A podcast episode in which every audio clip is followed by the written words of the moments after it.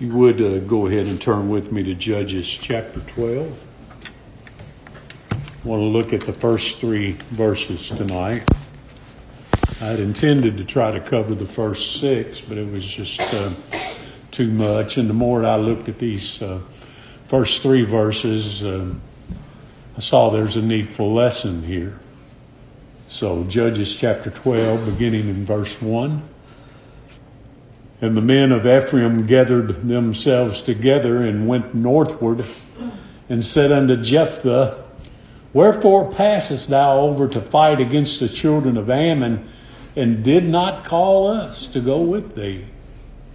Well, we'll burn thine house upon thee with fire. Now, this wasn't just a minor dispute.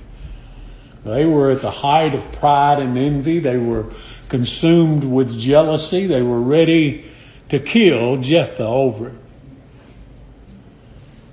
You know, the Ammonites represent sin. All the enemies of God in the Old Testament scriptures represent our enemy of sin. That's our greatest enemy. Sin, Satan, and self, three S's. And the men of Ephraim, who were of the nation of Israel, they were upset that they didn't receive any glory for the victory over the Ammonites. And when you think about it, it's, it's no different today. Uh, men desire some recognition for the removal of sin. By nature, mankind wants credit for themselves. That's why we have all the denominations that we have today. And everyone but the one that preaches the true gospel is works based. It's based upon something that they do, some righteousness that they provide. And they are very, um, well, they get upset when you disagree with them. It was and is nothing but wretched ingratitude. Men get upset when they don't get any credit or any glory. So much so that they were ready to burn down Jephthah's house with him in it. They said, Why didn't you call us? And look what Jephthah says in verse 2 And Jephthah said unto them, I and my people were at great strife with the children of Ammon, and we're at great strife with our sin, aren't we? And he said, And when I called you, you delivered me not out of their hands. Ephraim was, as I said, jealous. They didn't get to participate in the battle for one reason only for the glory of the victory. Jephthah said, I called you. You had an opportunity to help me. And friends, I was thinking we once had an opportunity to be faithful to the law of God and our father Adam, but we failed in him, our federal head, who ignored the only one law that God gave him. You know, men talk about keeping the law of God. You know, I've heard silly things uh, like, well, I'm, I, I've kept most of them, or I've kept eight of the ten, or whatever.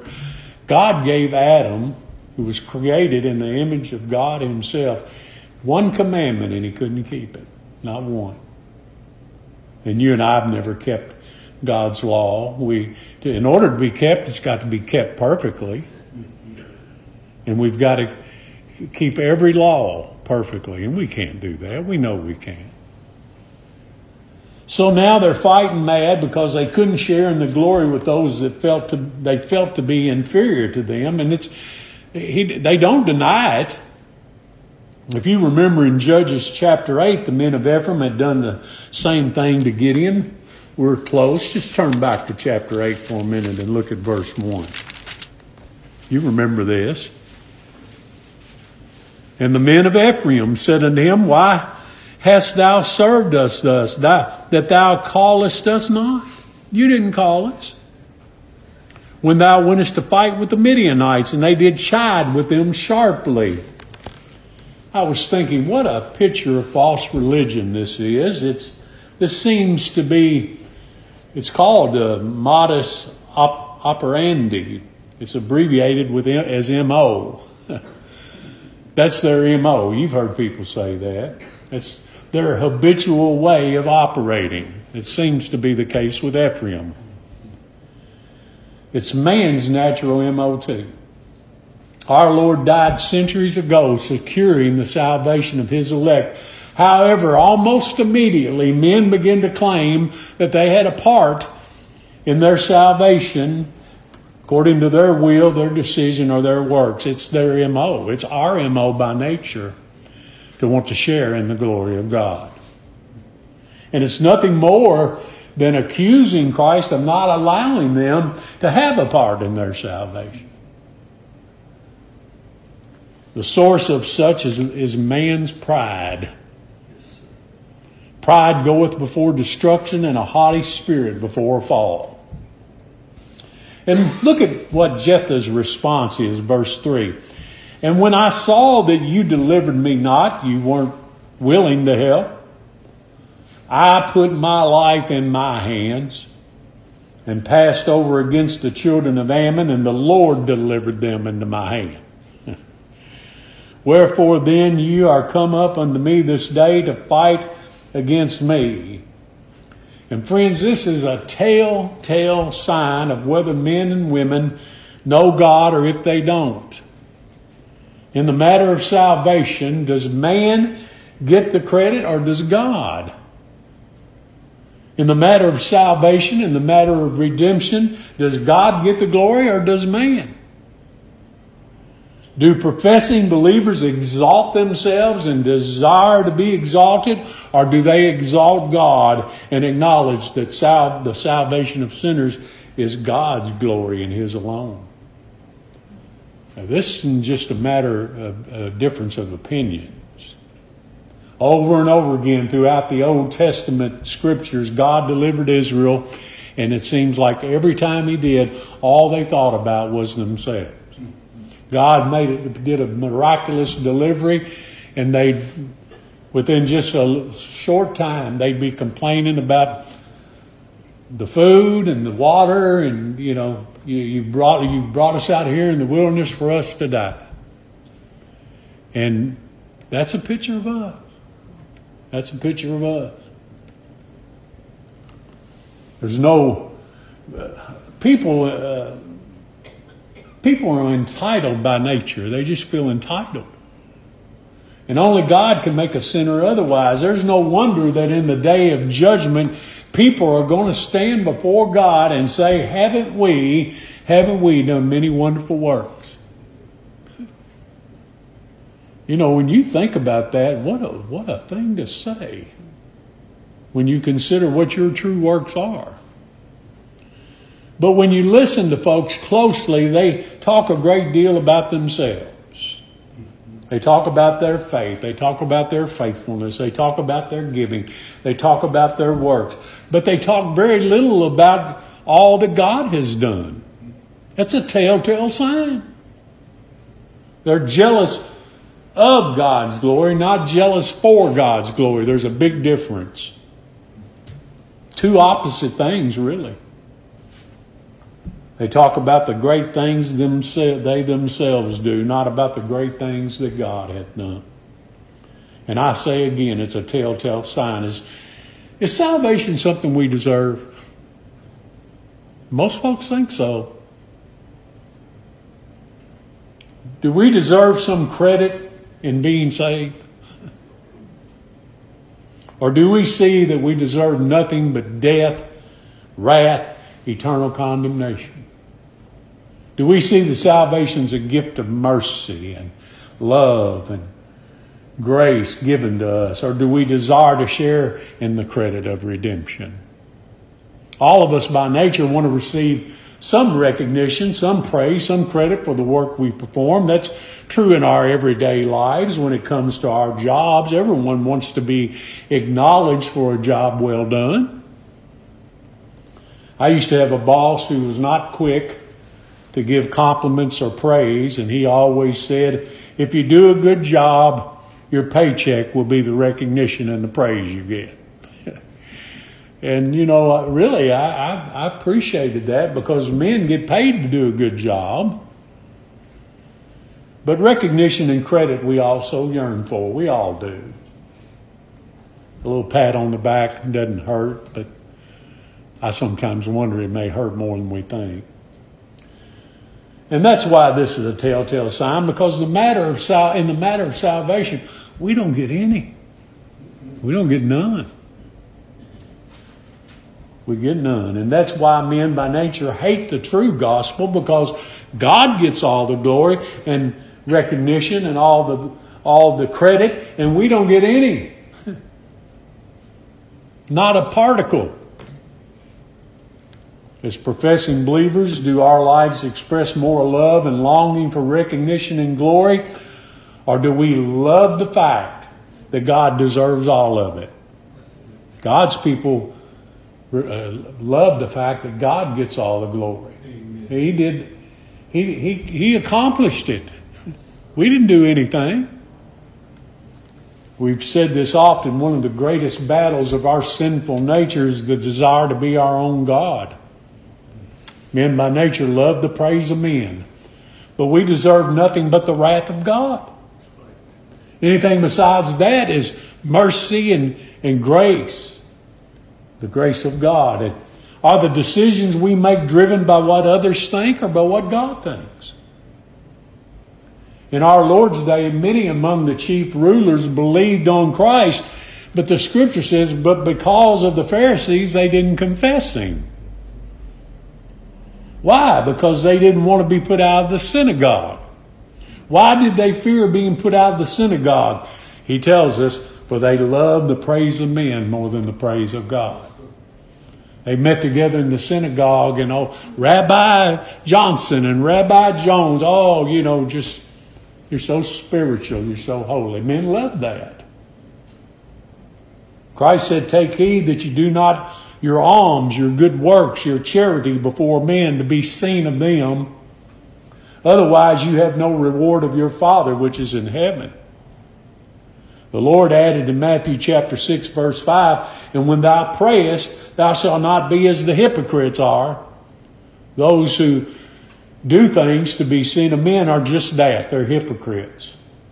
For they love to pray standing in the synagogues and on the corners of the streets that they may be seen of men.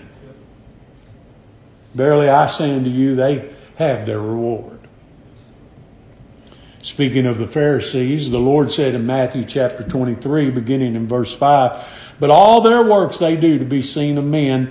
They make broad their phylacteries.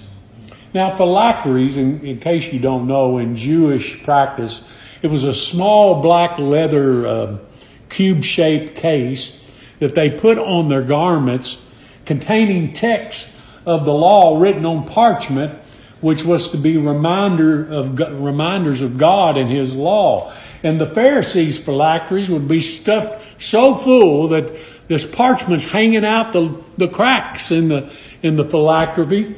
And it, and it was ordered uh, for men to, to be seen of men and make them seem more holy and spiritual. They would even, Christ said, make broader their garments so their phylacteries could be bigger and hold more. And it's the same today with those in religion who wear religious robes and collars. Does it make them more holy? Of course not. Christ is our only holiness before God.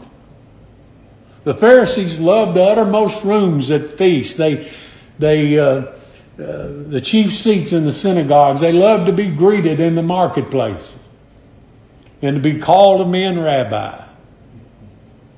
But God's people, they don't desire to be recognized or given spiritual titles. For one is their master, even Christ, and they are his brethren. What higher title could we possess than to be called Christ's brethren? To be called his children? There's no higher title, there's no greater garment than the garment of Christ's perfect righteousness. And it's ours. We're not in need of impressing anyone. We didn't do anything to impress anyone. Our Lord did. We just proclaim what He's done. And, and chosen sinners will be impressed with Him. No greater honor or glory than to be called the children of God. There's a passage in the book of Job I want you to look at. Hold your place here in Judges 12 and turn there with me. Job chapter 19, verse 9. Job 19, verse 9. Look at this. Very short verse. It says multitudes. Here in Job 19:9, Job says this. Speaking of God, he says, He hath stripped me of my glory and taken the crown from my head.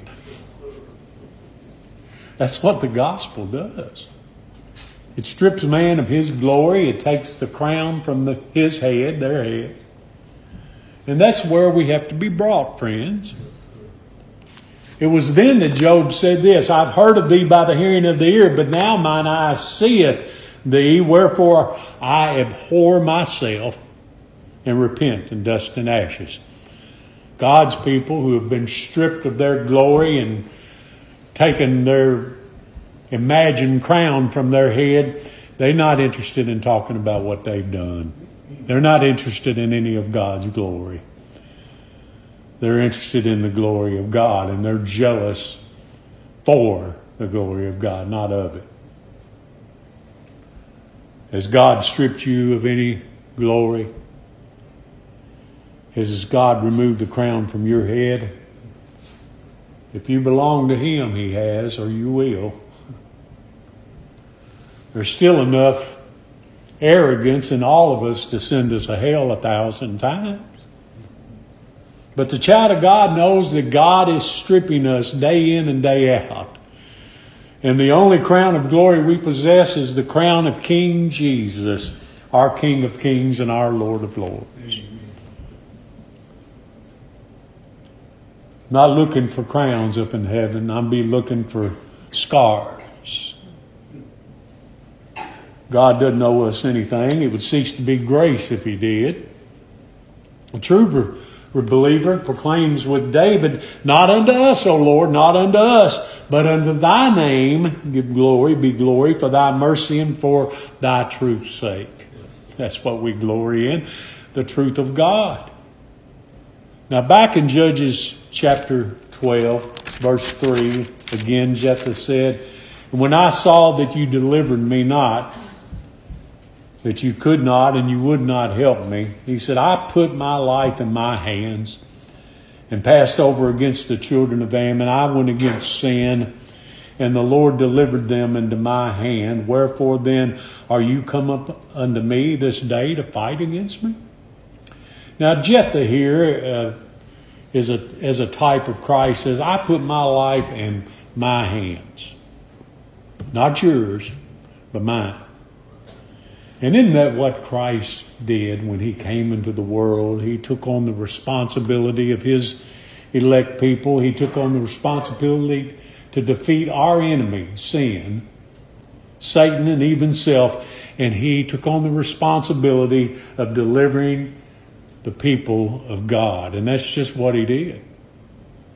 We couldn't do it. only God could, and only God can.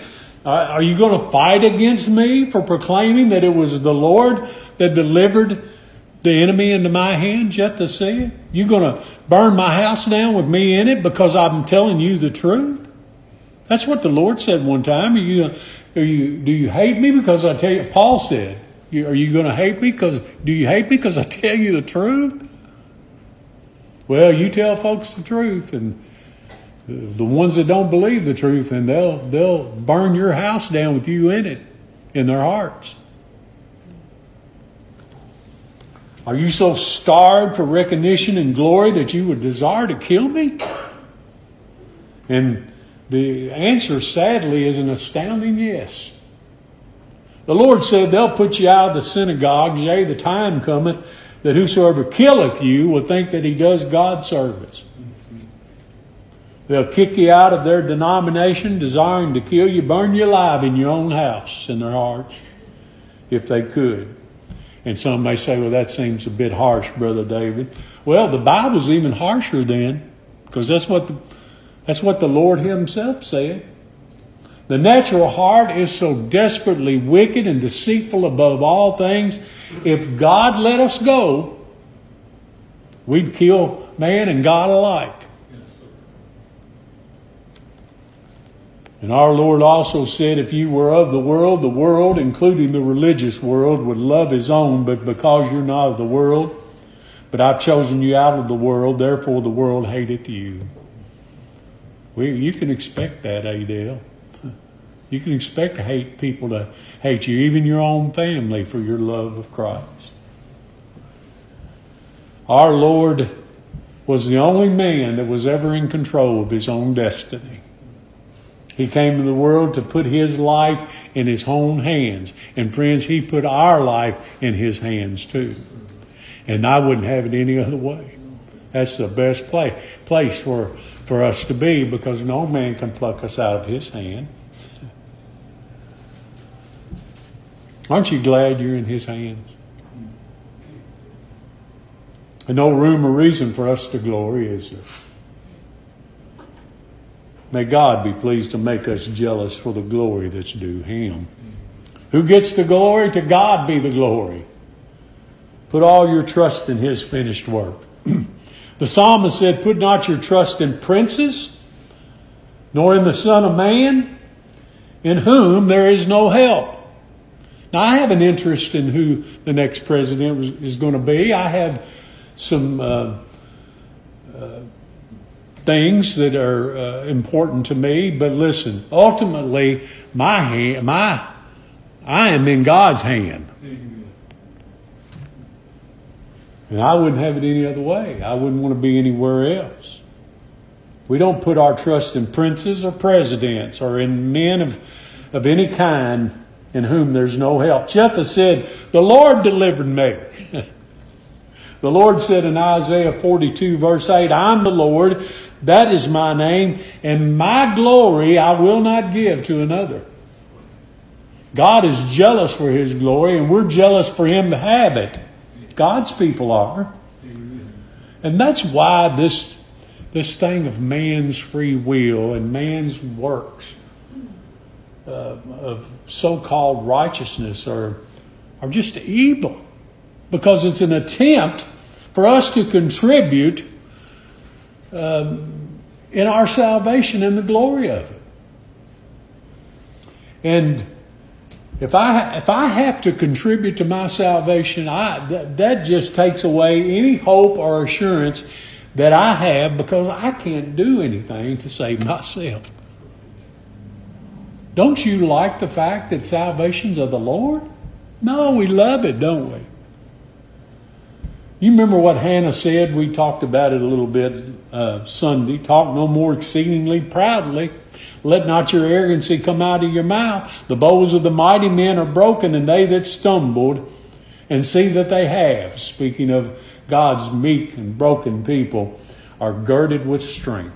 And what is more arrogant than for man to glory in anything, for that matter?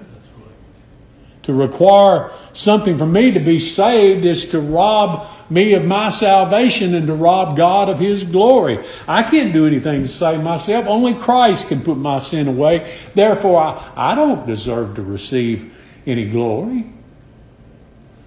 Now, the Ephraimites only have one reason to be angry with Jephthah. They didn't get to share in the glory. Now, you can whittle it down any way you want to, but that's the bottom line. Why didn't you call us? Jephthah said, I did call you. You wouldn't help me. And now that the battle is over, now that the victory is won, now that the enemy has been defeated, they're mad because they didn't get to share in the glory. Does that sound familiar? Christ has put his people's sin away.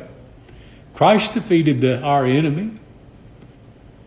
And people want to share in the glory.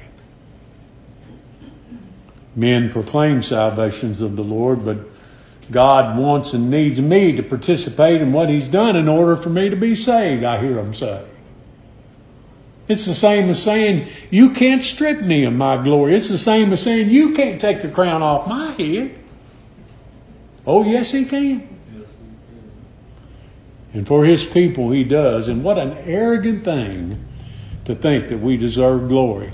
You know, the gospel, what we're doing tonight, preaching the gospel, is what keeps believers humble. Because we hear again about the greatness of God and the wickedness of ourselves, and we know what we deserve. In our hearts, we know what we deserve. And we say, Not unto us, O Lord, not unto us, but unto thy name. You get all the glory. You did all the work. Salvations of the Lord. Ephraim, no doubt, felt entitled. I'm certain that he always had. As you know, he was the younger son that Jacob switched hands on and gave him the birthright. And uh, I suppose his descendants here are no different. That's what they'd been taught. That's why it's so important for us to teach our children from an early age that Christ is all. Can't start too young. What a picture we have here of all the religions of the world that are set here to gather themselves together. They all have one thing in common. They want to share in God's glory. And I intend to be redundant because this is the focus of, of this study. And it's a telltale sign that they're wrong. The message is wrong, their gospel is false. It's not just a, a, as I said earlier, not just a difference in opinion, it's a difference in God's. It's a difference in gospels. The gospel takes away our glory and it removes the crown from our head. And all the religions of the world want some credit in the saving of themselves. That was Ephraim's problem, and that's still the problem with religion, the religion of the world today. David said, Why do the heathen rage? What are they upset about? What are they raging about? Why do people imagine a vain thing? He said, The kings of the earth set themselves and the rulers take counsel together. What do they take counsel together about? Against the Lord. Against the Lord. To claim that I have a free will is against the Lord, against His anointed. They have one thing in common they want the glory for themselves and you might ask, well, that really an important issue? Listen to me. It's a matter of life and death. They say, let, let us break their bands asunder. Do you know that word band? Bands means restraint imposed by authority. They said, let us cast away their cords from us. The word cords means interlaced or twisted together. The believers interlaced and twisted together with Christ is one. There's no righteousness or glory apart from being one with Him. And when men endeavor to take the glory of their salvation for themselves, they're casting away Christ's cords and they're breaking asunder the bands of His authority. When men strive to take the credit for salvation, they're breaking away from Christ, and what they're saying is, I will not have that man to rule over me. Not going to do it. Not going to have him to reign over me. And this, my friends, is serious business. It's worthy of our time to look at tonight. Those who desire glory will not inherit eternal life. There's no salvation, no glory other than the substitution, satisfaction, and sacrifice of Christ who was sent by God to put away our sin by the sacrifice of himself. It's an attempt to rob God of the glory that rightly belongs to him alone. You know, when men and women proclaim to participate in their salvation, what they're saying is this is I won't be bound by this union with Christ. I'm going to break these bands. I'm going to cast away these cords. I'm not going to be under authority. I'm going to do it my way. I'm going to do it my way. Sorry, Mr. Sinatra, and sorry, Elvis. But we don't do it our way. We do it God's way or no way at all. Jephthah said, I and my people were at great strife with the children of Ammon, representing sin. He said, You couldn't help. Only one can, the God man, the one whom God sent to put away my sin. And our Lord and Savior, the substitute for his people, was in great strife for our sin. That's what Jephthah said. He said, Me and my people were in great strife against the Ammonites. We're in great strife against sin. All of it was laid upon him. All the sin of all God's people throughout the generations of time were put on him, God's people, not the whole world. And so much strife that our Lord said to his Father, If thou be willing, remove this cup from me. Nevertheless, not my will, but thine be done. And in that same passage, Luke 22, verse 44, and being in agony, he prayed more earnestly, and his sweat was, as it were, great drops of blood falling to the ground. Now, hear me on this. The agony our Lord experienced came before the whip was ever applied to his back. This agony came before the crown of thorns were ever put upon his head. This agony was before the nails were ever driven into his hands and his feet, before the spear ever pierced his side. This agony and this strife came when our sin was placed upon him. What strife? What agony? Where is there any glory for us in that? All we like sheep have gone astray. We've turned every one to his own way, and the Lord hath, now listen, laid on him the iniquity of us all. That's the most glorious thing a sinner could ever hear. All my sin, the sin I could do nothing about, the sin that I could not put away, was laid upon him, and he put it away for me. And that's our message and we don't glory in it. And Jephthah, again, as a type of Christ, said in verse 2, I and my people, that just stood out to me, were at great strife. Jephthah fought the Ammonites for his people, but yet his union was such with his people that he included himself. He said, I and my people. so it is with our great Jephthah. Jephthah means he will open. Only Christ could open the way of eternal life for us. For we have not a high priest which cannot be touched with the feeling of our infirmities, but was in all points tempted as we are, yet without sin. Let us therefore come boldly into the throne of grace that we may, may obtain mercy and find grace to help in time of need. Christ died, the just for the unjust, to bring us to God. He's the just one, we're the unjust. That's what God says. And God's people have been made to see it, and they've been made to agree with it, and they don't want any of the glory for it. What glory do they deserve? Christ, the just one, died to bring the unjust to God. Over 200 times in the scriptures, God refers to his children as my people. my people. Pharaoh, let my people go.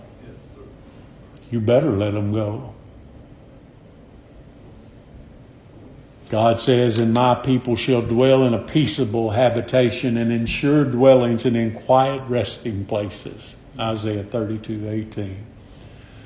Our Lord was taken from prison. The word prison there means distress. Our Lord was taken from distress and from judgment. And who shall declare his generation? For he was cut off out of the land of the living for the transgression of my people. Was he stricken? Isaiah 53 8. Now, do we have any right to share in the glory of that? A lot of folks get mad. Do these glory seekers affect God in any way? No. He that sitteth in the heavens shall laugh. The Lord shall have them in derision. He will speak to them in his wrath and vex, trouble them in his sore displeasure. Kiss the Son. Kiss the Son, lest God be angry. In other words, bow to Christ. If not, you'll perish from the way. Our only hope of redemption is that Christ got the victory by himself. We add nothing but leaven that leavens the whole loaf when we try to add something to it. We add nothing to the wondrous salvation accomplished by the Lord Jesus Christ. And friends, Jephthah has come home. and all his people are going to go with him. Ephraim or no one else is going to stand in his way, as we'll see in the next study. And it's important for us to learn we're not victims, we're guilty. We're to blame. We can't blame anyone but ourselves for our sin. We can't fix our condition, no matter how we try, no matter what we do. We can't fix it. That's seen in Cain, who offered a, a work of his own hands. God accepts only a blood sacrifice. We're guilty, and Christ has already fixed it. He's defeated the Ammonites. He's defeated our sin, and we rejoice and we give Him all the glory. We don't want to share in His glory. We're jealous for His glory, not jealous of it. God's glory is this He'll have mercy on whom He'll have mercy. And then what He told Moses? Lord, show me your glory. I'll have mercy on whom I'll have mercy. And on whom He has mercy, He saves. And thanks be to God that He has mercy on some. And that some's going to bow to His glory alone. They're not going to want any for themselves. Christ said to those who won't, He said, I come to you. You rejected me. So I took life into my own hands. And when we saw that, he, that we could not deliver ourselves from sin, we put our life in His hands. That's what trusting in Christ is. And some will continue to fight to no avail, like the men of Ephraim, they'll perish. Deliverance is the Lord's work alone, and He receives all the glory. Christ is God's glory. He did for us what we couldn't do for ourselves.